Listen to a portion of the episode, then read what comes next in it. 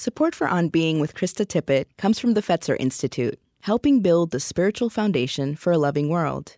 Fetzer envisions a world that embraces love as a guiding principle and animating force for our lives. A powerful love that helps us live in sacred relationship with ourselves, others, and the natural world. Learn more by visiting Fetzer.org. We're increasingly attentive in our culture to the many faces of depression and its cousin, anxiety, and we're fluent in the languages of psychology and medication. But depression is profound spiritual territory, and that is much harder to speak about and can only be traced years onward. It is the shadow side of human vitality, and as such, teaches us about vitality. Depression may be possible, as Andrew Solomon says, for the same reason that love is possible. This is important reflection for our common life. Like many millions of people, depression is an essential thread of the life that is mine. And I think depression may be one of the most inadequate words in our vocabulary. I'm Krista Tippett, and this is On Being.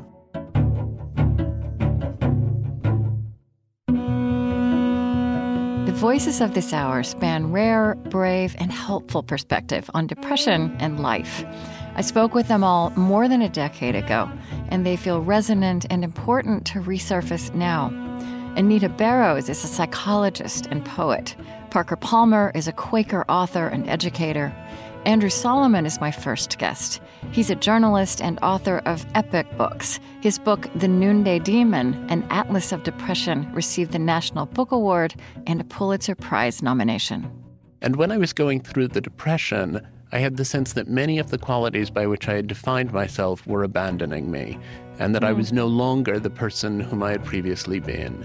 And yet there was something within me that seemed to stay the same. Something essential remained at the core. And I thought, what is that essential thing? Andrew Solomon first went public, writing about his depression in the New Yorker magazine in 1998. He described his breakdowns in excruciating detail and his extreme immersion in the then brave new world of antidepressant pharmacology.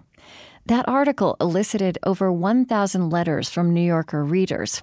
After the article and his subsequent book, Andrew Solomon was interviewed widely. What struck me as I listened, as a survivor of depression myself, was how Andrew Solomon's questioners tended to focus on his physical collapse and not on his eloquent insistence between the lines that depression for him was also a spiritually revealing experience. And Andrew Solomon is not a religious person. His mother's death when he was 27 triggered his first major depression. As he's recounted, she died by a planned suicide in the presence of him, his father, and his brother to end a bitter struggle with cancer. He now traces the onset of his depression from his incapacity to grieve the death of his mother. The passage from grief into nothingness was very alarming and very strange. There was a sense, I mean, I still would have said, you know, I'm terribly upset that my mother died and so on and so forth, but the the feeling went out of it. And right. I think that's why when the feeling comes back, you think, oh, this is this is a soul, this is a spirit, this is something profound and alive, which returned to me after taking a leave of absence.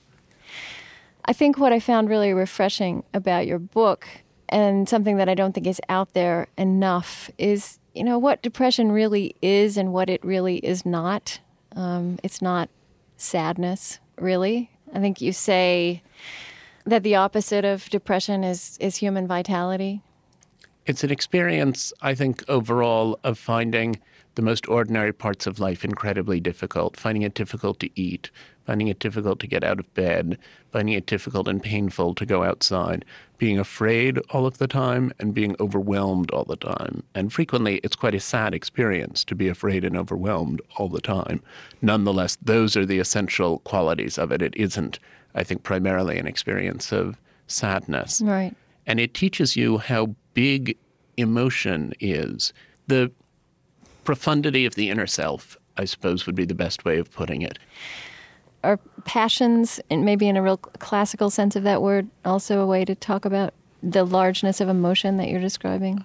I think passions are the only way to talk about it. Okay. Um, the passion, which is the essential motivator for all human activity. In a sense, after you've been through a depression, it gives you a different relationship to the world. It gives you a different sense of how your interior monologue really determines everything, and you're left mystified as to where that interior monologue originates and where those passions come from and why they're so mutable and what it is within them that's immutable. To keep going on this idea of what what you learn and what it is and what it isn't. I mean, it, it seems like you also make a very clear case that this is not about simply uh, depression is not simply an escape from pain. That one thing you you learn to appreciate is the fact of pain in life as one of the experiences of life that means that that is a sign of being alive, right? I had a very interesting conversation with a priest who's a friend of mine uh, and was a teacher when I was uh, at university. And I was talking to him at one point about the purpose of suffering, and he said to me, It's a very narrow minded idea that comes out of religion that all suffering has a purpose. Suffering is just suffering. And after you've been through the suffering, perhaps your relation to the world has changed and perhaps it isn't. But suffering shouldn't be glorified. And I sort of quite strongly hold to that idea. I think there is something that's come out of the Judeo Christian tradition that says there is a nobility in suffering in silence.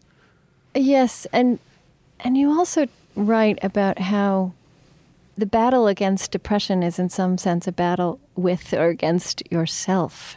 Do we Well you yeah, you on. do feel you do feel hideously betrayed by yourself. You feel as though you know who you are, you know what your mechanisms for coping are, you know when they're pushed over, and suddenly they vanish. And so there is a sense that you think, what, what can I lean on within, within myself? Um, I think that's one of the particular forms of anguish of depression. Is I think depression is above all an illness of loneliness. I think the sense that you are unable to do things and that no one can help you. I mean, eventually you go to a doctor and he gives you some kind of medication, or you go to another kind of doctor and he gives you psychotherapy, or in fact, you go to a priest or a minister or a rabbi or somebody like that who sort of tries to encourage you and to keep you going through um, philosophical and theological argument. But you lose the sense of the inevitability of your own being alive. And that's the most lonely, isolating feeling. Right. I'd like to talk about medication. You are still on medication, I believe, on and yes. I suppose will be forever, which is becoming the advisable way for people who've suffered multiple depression. So, I wonder if people ask you, how do you know that this person you are now and these observations you have to make, even this wisdom that you have, that, that this is really you uh, when you are so influenced by chemicals? I think the idea that there is a real self and that changing it in any way with medication is artificial is like the idea that you really have teeth that fall out when you're 30 and that you're artificially changing them by using uh, modern dental care. I just, right. I just think the authentic thing um, goes through periods of flaw and illness and problem, and that you have to address those problems. Taking these medications brings about effects which are also brought about by certain kinds of talking therapies and external experiences. And I'm a great believer in those therapies and also continue to work in those areas and arenas. There's a lovely passage from The Winter's Tale, which I quote toward the end of the book, beautifully phrased, and I wish I had it in front of me. I'd read it out loud. Here's a sentence I think may have been from that passage or your commentary on it. If humanity is of nature, then so are our inventions. That, yes, yeah, exactly. Yeah. Um, and it ends that passage with um, the line, that art itself is nature. You also quote the poet Jane Kenyon We try a new drug, a new combination of drugs, and suddenly I fall into my life again. And yes. from my own experience, I remember that. And I think that, again, is so hard for people to imagine who haven't been through this that it is not like you are changed into someone new, but you fall into your own life again. It's so mysterious. I feel that very strongly. I've talked with people some of the time, and I think I relate this anecdote in the book, but there's somebody who I used to know, and I was at a party, then was on my way home and ran into her in the street. And I said, How are you doing? And Jane said, Well, I, I had a very serious depression. And I said, Oh, I said, Are you taking medications? Have you been in therapy? She said, No, I just decided it was the result of stress. And so I eliminated the stresses from my life. I broke up with my boyfriend because that was difficult. And I gave up my apartment to just live in a one room place because I thought that would be less demanding. And I don't really go out to parties anymore because I find being with people is just very difficult for me. She went on and on with this catalog. and I thought, that is not true to yourself. I've known you for years and you were a different person. I feel as though I've made, in effect, the opposite decision. I have the personality that is consistent with the personality I had when I was 10 and 20 and 25, and that then began to fall apart a little bit later on. And I have the strong sense that the medications have returned me to myself.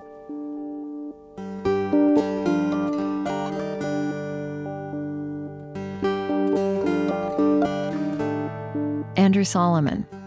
His award winning book, The Noonday Demon, is at once a memoir and a compendium of the many nuances of depression described from medical, scientific, and social perspectives. He also delves into historical attitudes, including religious ideas, which have formed modern attitudes in the West. Many ancient classical thinkers did not understand the psyche as detached from the body. By contrast, the great 5th century church father St. Augustine labeled depression a disease not of the body, but of the soul, and a mark of God's disfavor. This Christian stigma, Andrew Solomon says, has endured in modern America even when the theology behind it has not. I asked him what, if any, religious literature he had found to be helpful.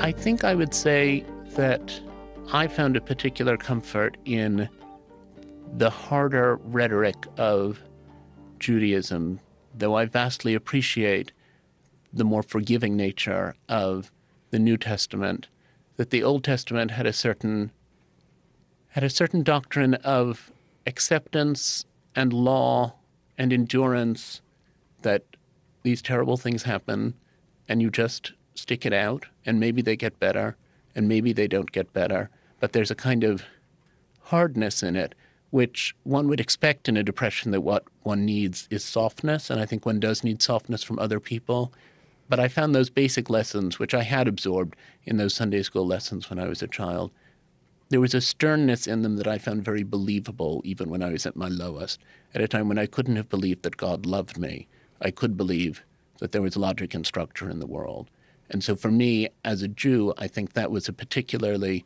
potent comfort to me and guide to me through what was happening.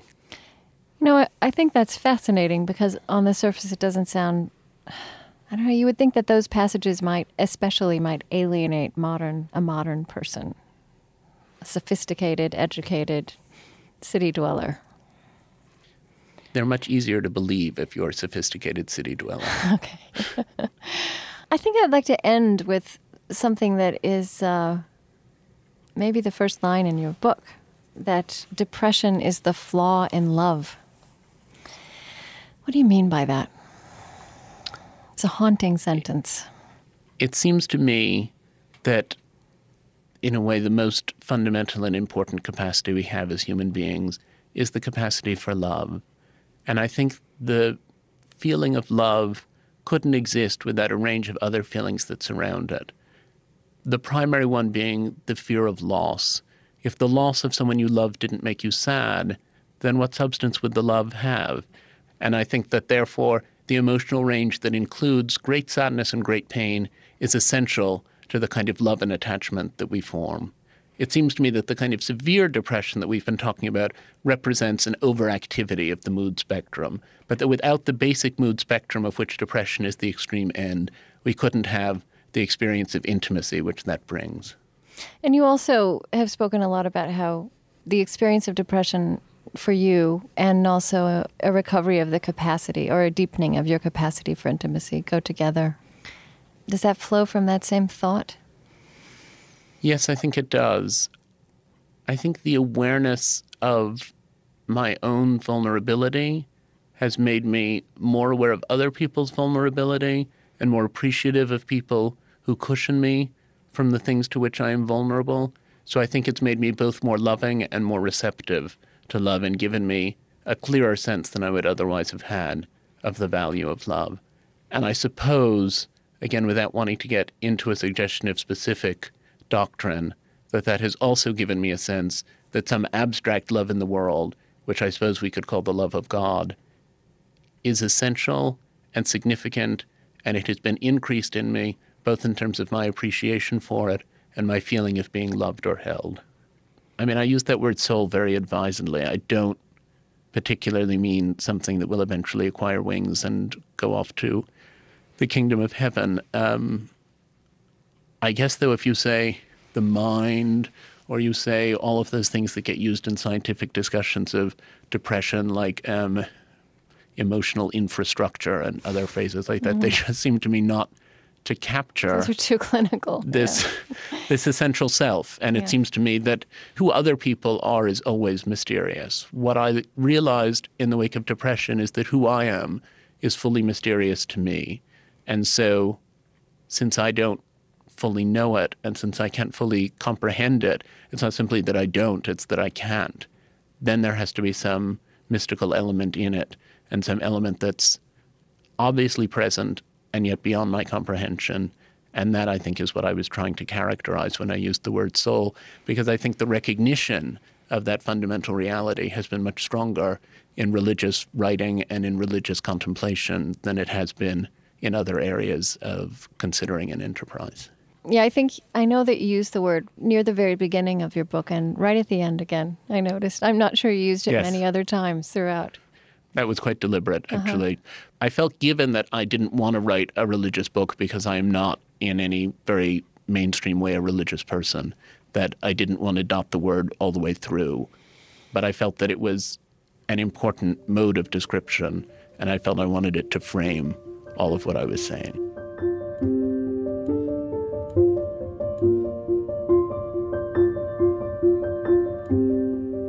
I'm Krista Tippett, and this is On Being. In the midst of depression, very little, if anything, is possible in the way of reflection. If you know someone who is depressed now, or if you yourself are in that state, go gently, seek help, and don't expect spiritual breakthroughs. My symptoms were classic sleeplessness, weight loss, fear, anxiety, and a devastating inability to concentrate. In depression, I found body, mind, and spirit to be shockingly, maddeningly inseparable. As I was gradually emerging, I read an essay by the author Parker Palmer, which echoed this experience of my own. But the article surprised me. I knew of Parker Palmer as a guru of the soul, a wise Quaker thinker whose books and speeches had helped people integrate their deepest spiritual values into their lives and work.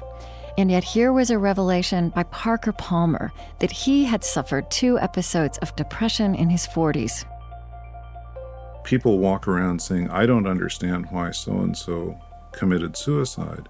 Well, I understand perfectly why people take their lives. They need the rest. Depression is absolutely exhausting. It's why, day by day, for months at a time, I wanted to take my life.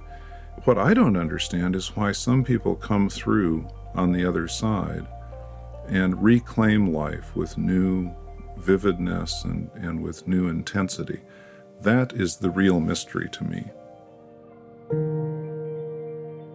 When Parker Palmer experienced his depressions, he was the revered leader of a Quaker spiritual community.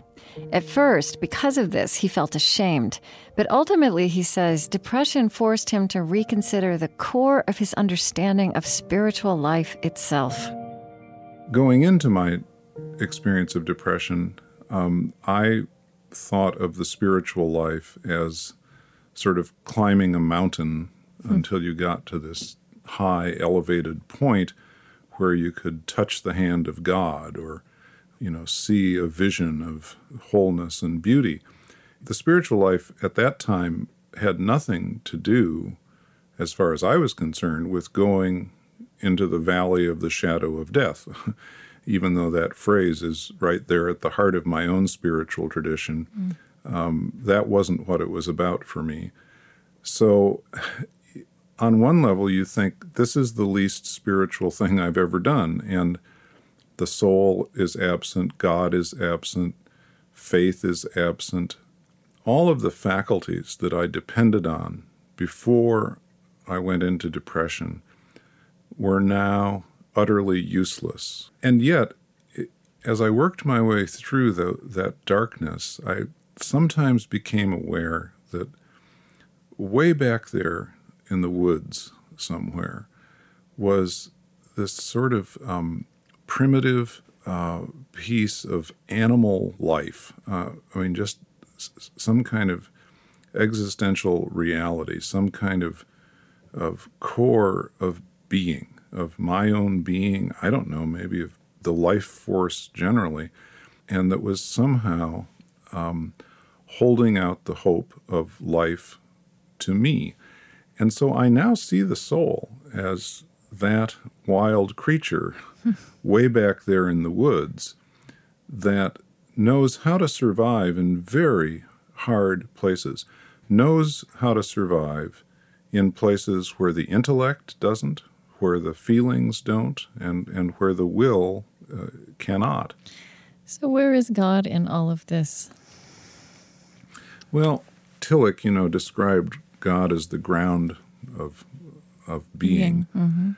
I no longer think of God as up there somewhere. I think of God as down here, um, which I think is in my own Christian tradition is pretty consistent with incarnational theology, with the whole notion of a God who who journeyed to earth to be among us compassionately, to suffer with us, to share the journey. I love this. There's a sentence from your book. I, I had embraced a form of Christian faith devoted less to the experience of God than to abstractions about God, a fact that now baffles me. How did so many disembodied concepts emerge from a tradition whose central commitment is to the Word become flesh? Mm-hmm. Yeah, yeah, that's um, that's a baffling question to me to this day. But I take embodiment very seriously, and of course, depression is a full body experience and a full body immersion yes. in the darkness. And it is an invitation, at least my kind of depression is an invitation to take our embodied selves a lot more seriously than we tend to do when we're in the up, up, and away mode. So, you know, let's dwell with that for a moment because I think one critique I've heard of how Christian tradition does not help people who are suffering from something like depression is that suffering itself, you know, by some interpretation, it would be said to be glorified. But you're sort of turning that image around in terms of the way you've come to apply it.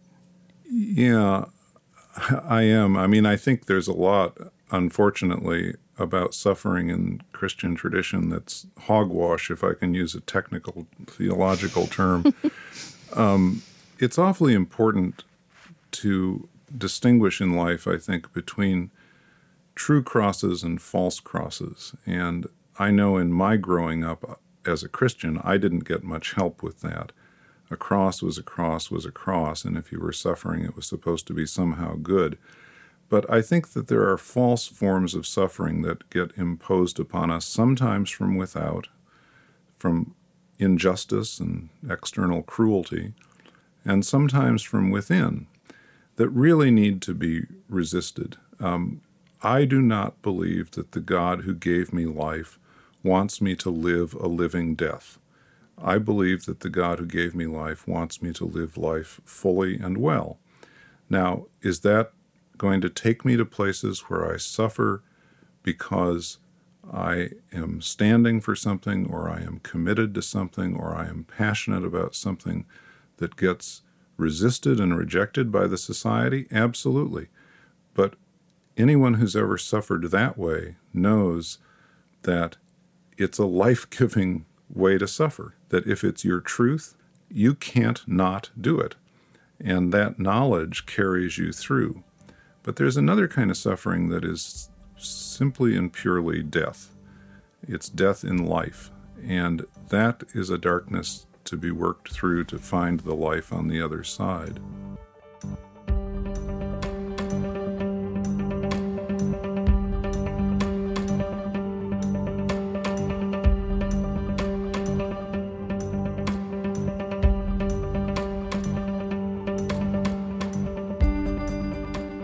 After a short break, more with Parker Palmer.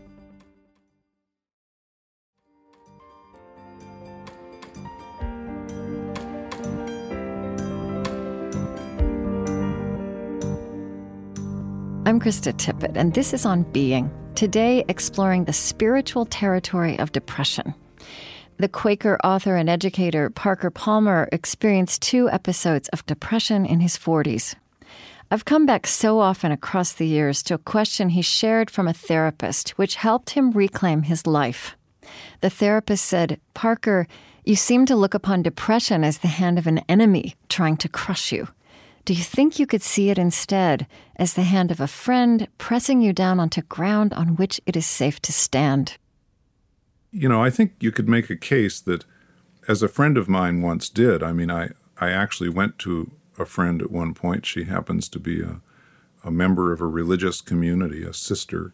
And I said, You know, I've been on this wonderful Quaker journey and and I've been sitting in silence and I've learned to pray and I have been feeling so much closer to God than I ever did when I was just clinging to doctrine. Why am I now feeling so full of death? And she said, Well, I think the answer is simple. The closer you get to the light, the closer you also get to the darkness. And it was another one of those phrases like the one that my therapist gave me that I didn't understand right away, but right away I knew there was some kind of truth in it that I needed to try to understand. Well, how do you understand that phrase now? I understand that to move close to God is to move close to everything that human beings have ever experienced. And that, of course, includes a lot of suffering mm-hmm. as well as a lot of joy. Yeah, and you know, and again, just getting back to the the subject of this show, um, the fact that I think the thing in the midst of a depression that feels so absent, I would say, is your very soul. Right, the ground of your being has dropped out. I mean, right. I don't even think I could think about God one way or the other. I had to put the idea of God to one side. Right. And yet, some of the most profound observations that you're making and that you're saying that can be possible out of some depression are precisely about those aspects of of human experience and right and you know as i as i said earlier it as best i can reconstruct it and a lot of it's hard to reconstruct yeah. because you know you're you're so out of it that uh, i don't entirely trust my capacity to reconstruct it but as best i can reconstruct it like you, the thought of God, um, all of those theological convictions, were just dead and gone during that time. But from time to time, back in the woods, that primitive wildness was there. And um, if that's all God is, I'll settle for it. Um, I'll settle for it easily and thankfully.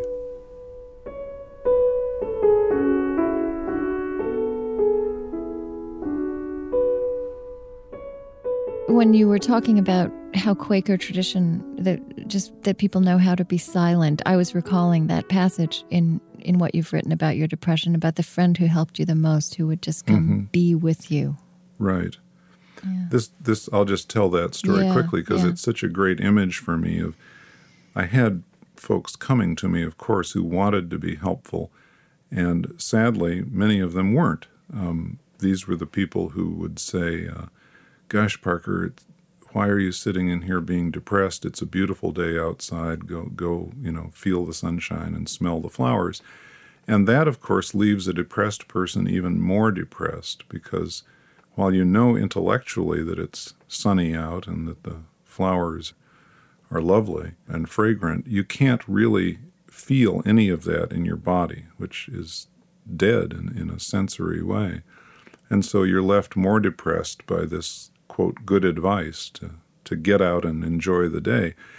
And then other people would come and, and say something along the lines of, Gosh, Parker, why are you depressed? You're such a good person. You've helped so many people. Mm, you, are so successful. Written, you're so successful and you've written so well. And that would leave me feeling more depressed because I would feel I've just defrauded another person who, who, if they really knew what a schmuck I was, um, would cast me into the darkness where I already am. Mm. There was this one friend who came to me after asking permission to do so every afternoon about four o'clock, sat me down in a chair in the living room, took off my shoes and socks, and massaged my feet. He hardly ever said anything. He was a Quaker elder, and yet, out of his intuitive sense, from time to time would say a very brief word, like, I can feel your struggle today, or farther down the road, I feel that you're a little stronger at this moment, and I'm glad for that. But beyond that, he would say hardly anything. He would give no advice he would simply report from time to time what he was sort of intuiting about my condition. Somehow he found the one place in my body, namely the soles of my feet, where I could experience some sort of connection to another human being. Mm. And the act of massaging just you know in a way that I really don't have words for kept me connected with the human race. What he mainly did for me, of course, was to be willing to be present to me in my suffering. He just hung in with me in this very quiet, very simple, very tactile way. And uh, I've never really been able to find the words to fully express my gratitude for that. But I know it made a huge difference. And it became for me a metaphor of the kind of community we need to extend to people who are suffering in this way, which is a, a community that is neither invasive of the mystery nor evasive of the suffering, but is willing to hold people in a in a space, a sacred space of relationship where somehow this person who is on the dark side of the moon can get a little confidence that um, they can come round to the other side.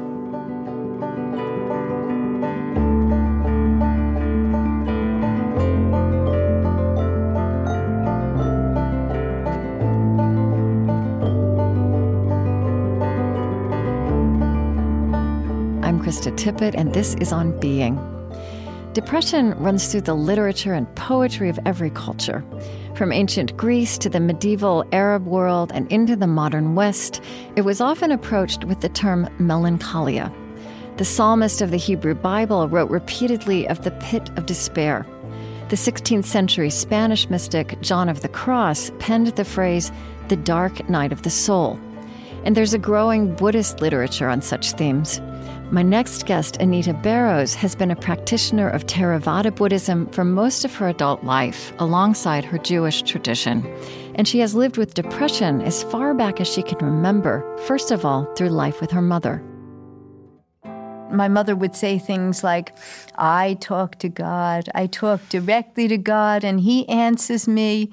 and and I always sort of had the image when I was a child that that God was this, you know, sort of old man, half shaven in a bathrobe, um, who had a direct phone line to Sylvia, my mother, um, but but didn't do very much to help her.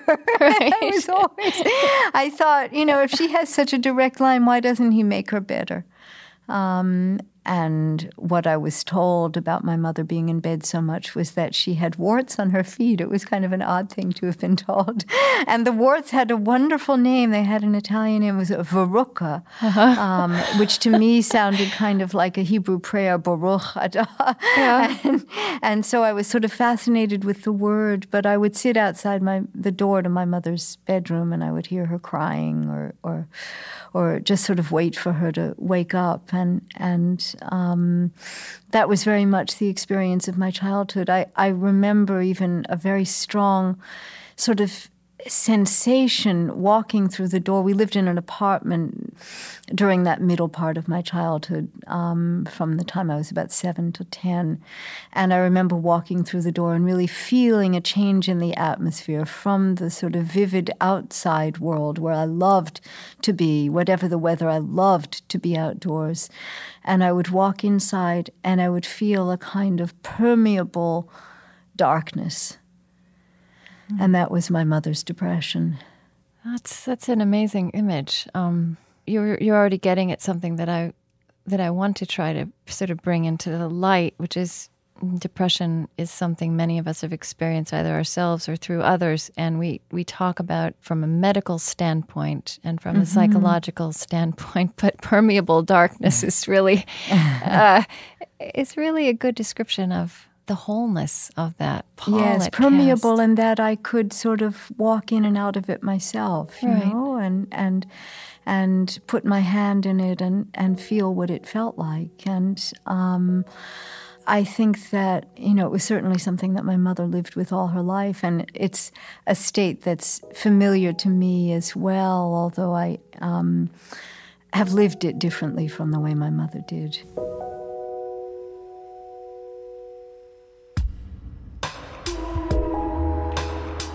Anita Barrows had her own first struggle with depression at 17 after she left home for college. Then, after the birth of her first much wanted child when she was 31, she suffered a major collapse. That depression had an organic cause, an autoimmune disease of the thyroid, and after many false diagnoses, it was easily treatable. But like all of us who've been touched by depression, whatever its trigger or form, Anita Barrows remains marked by the presence of this illness in her life, and she embraces it actively. As a psychologist, she cautions that the Buddhist embrace of inner darkness can be terrifying and even dangerous in the depths of clinical depression. But like Andrew Solomon and Parker Palmer, she honors the interplay between darkness and light as a commonplace feature of life. She has explored this through writing poetry and translating the work of others. Together with Buddhist scholar Joanna Macy, Anita Barrows created a stunning and my favorite translation of Rainer Maria Rilke's Book of Hours. And as a psychologist who's also a lover of language, she complains that the word depression itself does not do justice to this human experience. It almost becomes a way of dismissing it. I see it much, much more as a um, kind of a minor key chord that is a constant accompaniment to one's life. I mean, I, I am to any um, life. Um, to the life to many lives. Mm-hmm. Well, I think to the life of a person who is inclined in that direction. You know, Rilke loved the darkness, and there are many poems where he speaks about darkness in a way that really, I think, was what drew me mm-hmm. to these poems. Can I read yes, them? Yes, um, yes, I love the dark hours of my being. My mind deepens into them. There I can find, as in old letters, the days of my life already lived and held like a legend and understood. Then the knowing comes I can open to another life that's wide and timeless. So I am sometimes like a tree rustling over a gravesite and making real the dream of the one its living roots embrace, a dream once lost among sorrows and songs. I love the dark hours of my being, mm-hmm. he says. I mean, I think I think that there have been times, certainly in my life, when, you know, the depressed mood i mean it's such a terrible word the dark mood i know it's a word that has taken on so many rotten connotations yeah. you know? Yeah. it's sort of a medical term now. I want to redeem it from the medical and the clinical. There is a point in depression that is so devastating that only in retrospect would anyone want to say, well, I am glad I touched bottom yes. because now I know what that is. Right. But this other kind of living with darkness, which is so familiar to me, I think is is a very sort of spiritual place. I mm-hmm. mean, there is a kind of ripening that goes on in that place a quieting, a listening, um, a place of non activity. Well, and also a, a, loss of illusions about mm-hmm. what activity will get you. Exactly. All you can do in that place is kind of sit and listen and be and be very simple. You know, he's, Rilke again says, Be modest now, like a thing ripened until it is real, so that he who made you can find you when he reaches for you.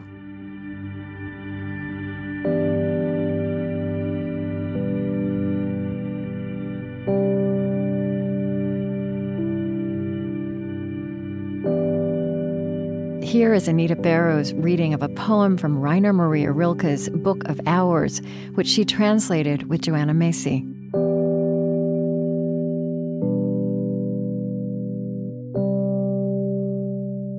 You are not surprised at the force of the storm.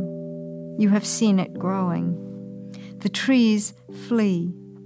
Their flight sets the boulevards streaming. And you know, he whom they flee is the one you move toward. All your senses sing him as you stand at the window. The weeks stood still in summer. The tree's blood rose. Now you feel it wants to sink back into the source of everything. You thought you could trust that power when you plucked the fruit. Now it becomes a riddle again and you again, a stranger. Summer was like your house. You knew where each thing stood. Now you must go out into your heart as onto a vast plain. Now the immense loneliness begins. The days go numb. The wind sucks the world from your senses like withered leaves. Through the empty branches, the sky remains. It is what you have. Be earth now and even song. Be the ground lying under that sky. Be modest now, like a thing ripened until it is real, so that he who began it all can feel you when he reaches for you.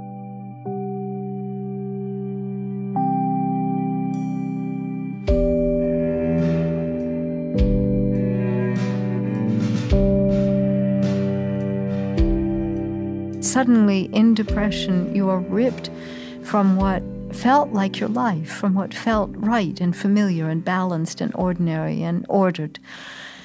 And you're just thrown into this place where you're ravaged, where the wind rips the leaves from the trees, and and and there you are. Yeah, very, very much the soul in depression. Uh, and the the word stranger in there, which is I mean, yes. the the complete alienation not only from others but from yourself. Oh, from oneself, mm-hmm. exactly. Mm-hmm. That's the worst of it. I don't know. There's just this paradox here that's running through all the conversations I'm having about this subject and thinking, and you're bringing it up again, which is that depression eventually can yield maturity and, and growth and a kind of mm-hmm. spiritual insight and a, a bigger soul, um, yes. is the way some people might say it. But in the moment, in the depth of that experience, that is what is completely out of the question, that kind of reflection. I mean, what does yes, that mean? Exactly. What is this? Exactly. No, I think that's absolutely right. Um, and I think that all of the talk about, oh, well, this will, you know, be really good for your soul yeah. or your character, um, this will make a better person of you, feels like absolute rubbish when you're in the midst of the wretchedness of depression. But I think that in a way, I mean, it almost feels sort of physiological. If the soul were material, hmm. I think depression sort of works on it the way you could work a piece of clay so that it softened and it becomes more malleable, it becomes wider, it becomes able to take in more. But that's only afterward. In the fire, what you get is the fire.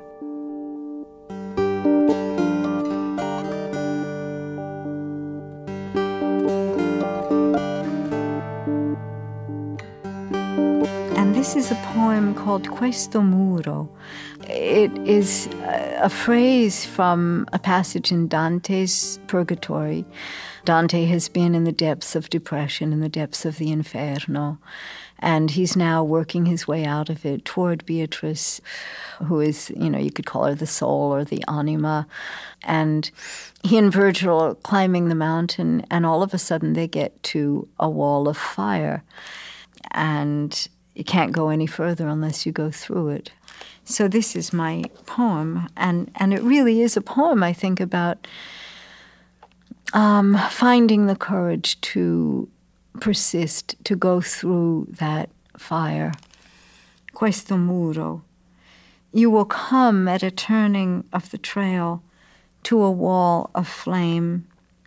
After the hard climb and the exhausted dreaming, you will come to a place where he with whom you have walked this far will stop, will stand beside you on the treacherous steep path and stare as you shiver at the moving wall, the flame that blocks your vision of what comes after and that one who you thought would accompany you always, who held your face tenderly a little while in his hands, who pressed the palms of his hands into drenched grass and washed from your cheeks the tear tracks. He is telling you now that all that stands between you and everything you have known since the beginning is this, this wall between yourself and the beloved, between yourself and your joy, the river bank swaying with wild flowers, the shaft of sunlight on the rock, the song. Will you pass through it now? Will you let it consume whatever solidness this is you call your life and send you out a tremor of heat, a radiance, a changed, flickering thing?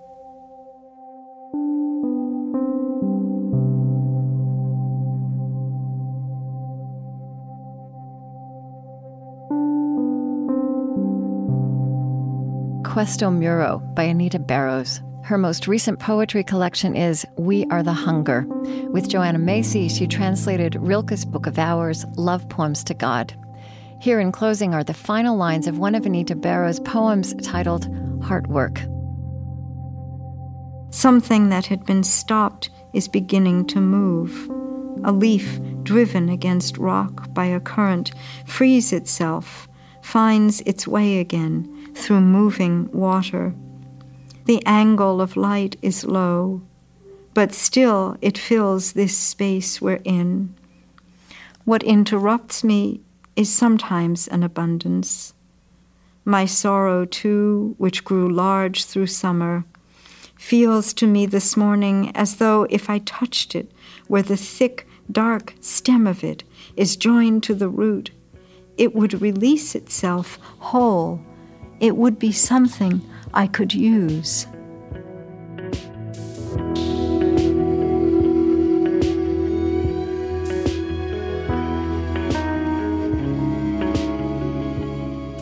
Earlier in this hour, you heard Parker Palmer and Andrew Solomon. Parker writes about depression in his book, Let Your Life Speak. His many other books include On the Brink of Everything, Grace, Gravity, and Getting Old. Andrew Solomon is the author of The Noonday Demon, an Atlas of Depression. His award winning writing also includes Far from the Tree, Parents, Children, and the Search for Identity. The kind of reflection and learning that these humans have attained by way of depression is a gift of time. If you or someone you know is depressed now, go gently and seek help. The National Institute of Mental Health has a website, nimh.nih.gov. The National Alliance on Mental Illness, or NAMI, offers information about local support and resources. Their number is 1 800 950 6264, 1 800 950 NAMI. The On Being Project is located on Dakota land. Our lovely theme music is provided and composed by Zoe Keating. And the last voice that you hear singing at the end of our show is Cameron Kinghorn. On Being is an independent, nonprofit production of the On Being Project. It is distributed to public radio stations by WNYC Studios. I created this show at American Public Media. Our funding partners include the Fetzer Institute, helping to build the spiritual foundation for a loving world. Find them at fetzer.org. Kalliopeia Foundation, dedicated to reconnecting ecology, culture, and spirituality, supporting organizations and initiatives that uphold a sacred relationship with life on Earth. Learn more at kalliopeia.org the Osprey Foundation, a catalyst for empowered, healthy, and fulfilled lives, and the Lilly Endowment, an Indianapolis based private family foundation dedicated to its founders' interests in religion, community development, and education. On Being is produced by On Being Studios in Minneapolis, Minnesota.